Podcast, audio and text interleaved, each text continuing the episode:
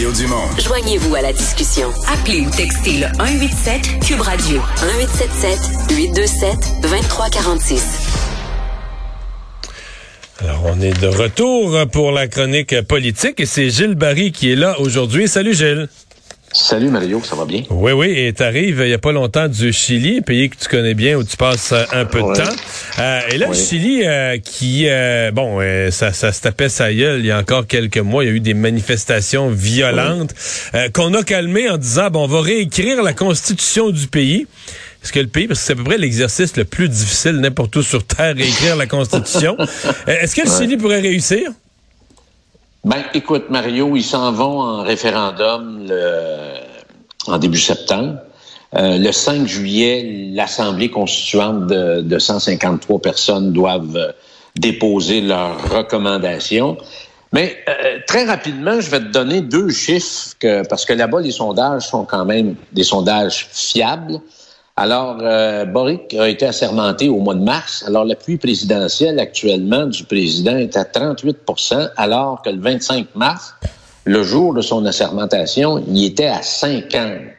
Oups. Alors, euh, euh, la déjà, euh, alors, les mécontents sont à 53% alors qu'au mois de mars, il était à 30.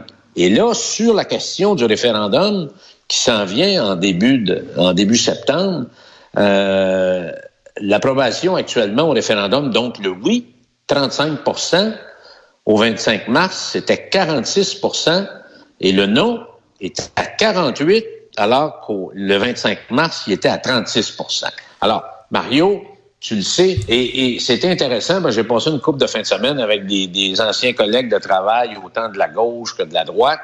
Alors, euh, je lui posais la question, quel a été le dernier comme si euh, à être exilé euh, dans le monde. Alors, c'est très curieux. Personne n'est capable de répondre. C'est lequel, Mario? Le dernier référendum qui a passé, et c'est tellement rare, c'est toujours le nom qui gagne, c'est incroyable. Et Mario, Super Mario, toi qui gagnais, j'ai une c'est le Brexit, Mario. Ah ben oui, ben, c'est-à-dire que ben, le Brexit, effectivement. C'est un référendum, ça. C'est un référendum qui a eu un vrai référendum. Et dans les Amériques, Mario, les derniers référendums importants dans les 30 dernières années, c'est lesquels? Les 30 dernières. Ben là, au Québec, au Québec, mais c'est le nom au Québec, c'est le nom qui l'a emporté tout le temps. Exactement. Au Canada, c'est le nom. Il y a, il y a Terre-Neuve. L'adhésion de Terre-Neuve. Y a-tu un référendum sur l'adhésion de Terre-Neuve au Canada? Je pense que oui, hein? Non, mais je te parle des 30 dernières années. Non, moi, ça fait 60, euh, plus que ça, 60 quelques années. Mais un oui, je suis pas capable de t'en nommer. L'autre, c'était sur les accords de paix. Tout simplement pour dire que les Chiliens n'étaient pas nécessairement très au fait. je trouvais que les gens avaient de, la, euh, avaient de la difficulté à faire la différence entre une élection et un. Alors, ce qu'il faut surveiller là-bas, Marie, le, le de popularité de, de, du président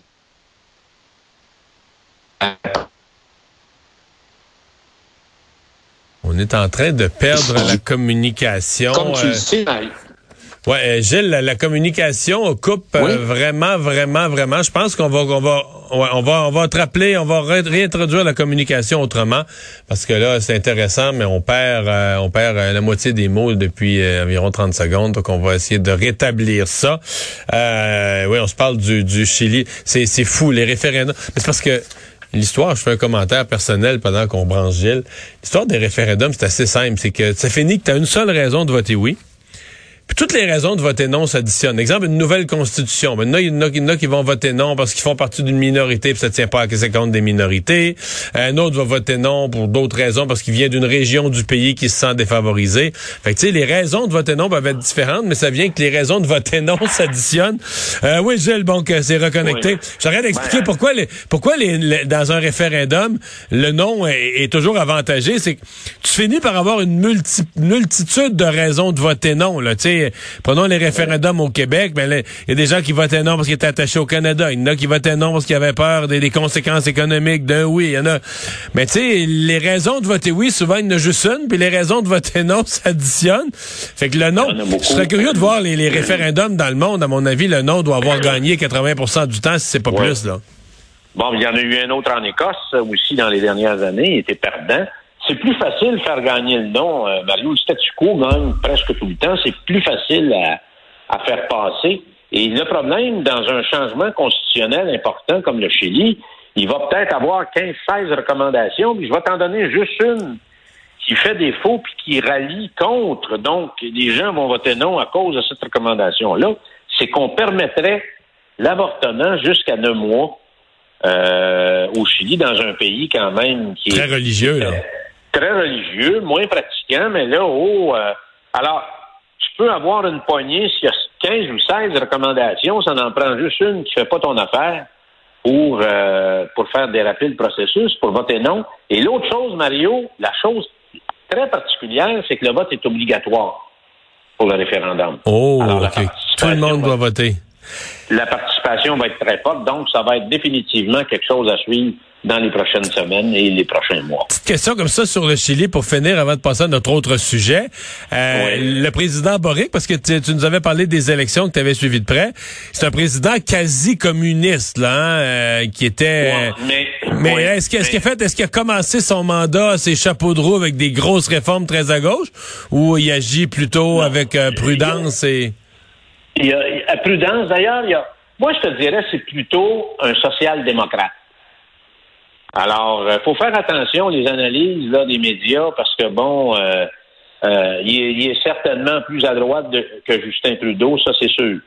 Alors, donc, je te dirais, c'est, c'est un véritable social-démocrate et la preuve, c'est que son ministre des Finances, on appelle ça le ministre des Hacienda, son traduction en français, c'est le ministre des packages. Ça fait un, peu spécial. Mais euh, le ministre des Finances, c'est Mario Marcel, que j'ai connu à l'époque d'Hydro. Il a été, dans les dernières, les quatre dernières années, président de la Banque centrale du Chili. Donc, c'est pas un gars à gauche. Euh, c'est un Kinésiens euh, sur le plan économique. Donc, ça a beaucoup, beaucoup rassuré les marchés.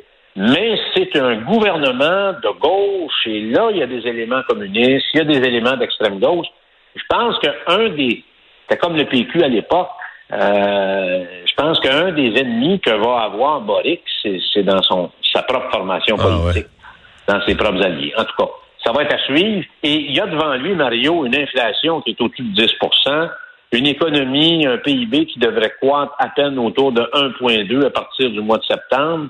C'était les mêmes chiffres, les mêmes chiffres que Marcel avait produits avant décembre quand il était président de la Banque centrale. Donc, c'est un pays qui va rentrer en récession et euh, naturellement, ben, le commun des mortels est impacté par euh, les besoins vitaux de la vie pour vivre, pour manger, pour, euh, pour mettre de la gasoline dans son auto, exactement comme ici, mais les moyens sont beaucoup plus réduits de leur côté. Gilles, revenons chez nous. Loi 96, ça a été adopté cet après-midi à l'Assemblée nationale. Évidemment, la CAQ est majoritaire. Les gens de Québec solidaire ont voté avec le gouvernement. Euh, on savait déjà que les libéraux trouvaient que ça allait trop loin, sont portés à la défense de la communauté anglophone. Ils ont voté contre. La surprise qui est arrivée ce matin, c'est le Parti québécois qui a annoncé son intention de voter contre, pour des raisons tout autre, même contraire à celle des libéraux. Mais euh, quand même, de voter contre, euh, comment tu vois ça? J'entends des gens qui disent, mais ça n'a pas d'allure que le PQ vote contre ça. En même temps, ils disent, euh, nous, on veut pas participer à une mascarade. C'est un projet de loi qui va pas assez loin, qui défendra pas le français au niveau qu'on aurait besoin. On veut pas être complice de ça, on vote contre. Est-ce que le PQ pose un geste audacieux, risqué? Qu'est-ce que tu en penses? Ben, est-ce que le PQ est encore écouté dans la population québécoise? Mario, c'est ça la question. Est-ce qu'il y a encore de la résonance? Moi, je pense qu'ils ont pris la bonne position, Mario. Euh, parce que il y avait toujours deux courants dans le PQ. Rappelle, il y avait les modérés, puis ceux qui voulaient qu'on agisse d'une façon beaucoup plus significative sur le plan linguistique. Alors, le PQ actuellement a choisi euh, la pédale un peu plus dans le plancher. Et ça s'inscrit un peu dans les positions historiques du PQ, sauf le discours euh, qu'avait prononcé le premier ministre Lucien Bouchard au Centaure. Donc, il y a toujours eu deux écoles de pensée. Moi, je pense que la CAQ, dans le fond, Mario, ils ont eu des études, le Québec a changé, ils ont mis de l'avant des mesures. Moi, je pense que la, loi est, plus forte maintenant avec la loi 96. Mais c'est pas sur ce terrain-là nécessairement que le gouvernement de la CAC va mettre ses énergies. Pour lui, l'enjeu, là, pour notre langue, pour notre survie, pour notre culture, euh, pour notre identité, ça va être définitivement l'enjeu de l'immigration. C'est là-dessus qu'il va mettre le paquet. Et si on dérape, si on manque notre coup avec le combat politique que veut mener François Legault dans les prochains mois et dans les prochaines années, moi je pense que l'avenir euh, du seul unique peuple de langue française dans les Amériques euh, à moyen terme va être très, très menacé. Alors, la CAQ, avec ce projet de loi-là, arrive avec des, des mesures. Euh, euh, bon, euh, trois cours de français de plus euh, au collège, au cégep. on va demander une formation plus assidue à l'intérieur de six mois aux immigrants. C'est sûr que les Québec solidaire a voté, a voté pour ça strictement une posture électoraliste. Parce qu'ils vont nous arriver pour nous faire avaler une couleuvre dans les prochains mois avec ça. J'en suis convaincu. Déjà, ils veulent rendre inopérante la règle du six mois qui, qui doit amener euh, les immigrants à apprendre le français. Moi, je comprends toujours pas qu'ici, après deux semaines, on leur donne notre carte d'assurance maladie qui coûte quelque chose. Ils ont accès à nos services sociaux et que là, il faudrait prendre un an, deux ans, trois ans pour apprendre la langue. Alors, euh, quand tu t'en vas dans un pays étranger, là, puis tu dois te mettre à l'ouvrage, tu as intérêt à apprendre la langue très vite. Ça finit là. Moi, je l'ai été expatrié. J'ai pas attendu deux ans pour apprendre l'espagnol. Chilien en plus, qui est probablement l'espagnol le plus compliqué à apprendre et à entendre dans le monde. Alors, euh, j'avais intérêt à me planter très, très vite, là, mettre à mes affaires. Alors, je pense que si les gens pensent que venir au Québec, c'est un droit, c'est un privilège. Faut répéter ça, Mario. Alors, le signal qu'on doit donner, euh, c'est qu'ici, ça se passe en français. Et je, suis très content qu'on répète dans ce projet de loi-là que euh, les Québécois forment une nation et qu'ici, au Québec, ça se passe en français. Euh, donc, le Parti québécois, Mario, c'était difficile, là, encore une fois, compte tenu de l'histoire, l'histoire du parti, l'histoire de ses positions envers la langue et tout ça. Et je pense que sa responsabilité, lui, c'est d'aller plus loin que la CAQ.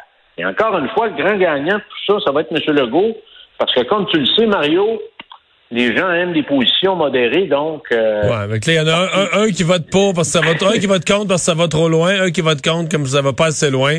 Il a l'air d'être au, centre de, de tout ça, effectivement. Mais je comprends que le PQ, le PQ a marqué le pas, en tout cas, euh, inscrit sa volonté d'aller d'aller plus loin d'une façon qui était bien vocale. Merci beaucoup, Gilles. Merci, Mario. À bientôt. Au revoir.